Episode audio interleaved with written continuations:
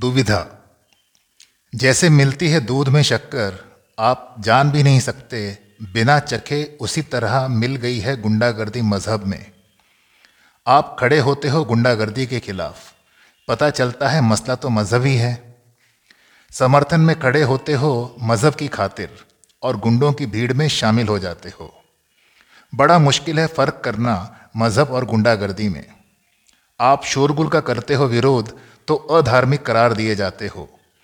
ईमानदारी का नारा बुलंद करते हो तो मज़हब आड़े आ जाता है। आप यकीन से नहीं कह सकते कि चौराहे पर त्योहारों की शुभकामनाएँ देता पचास फुटा इंसान जो पोस्टरों में छपा है, मजहबी है या गुंडा।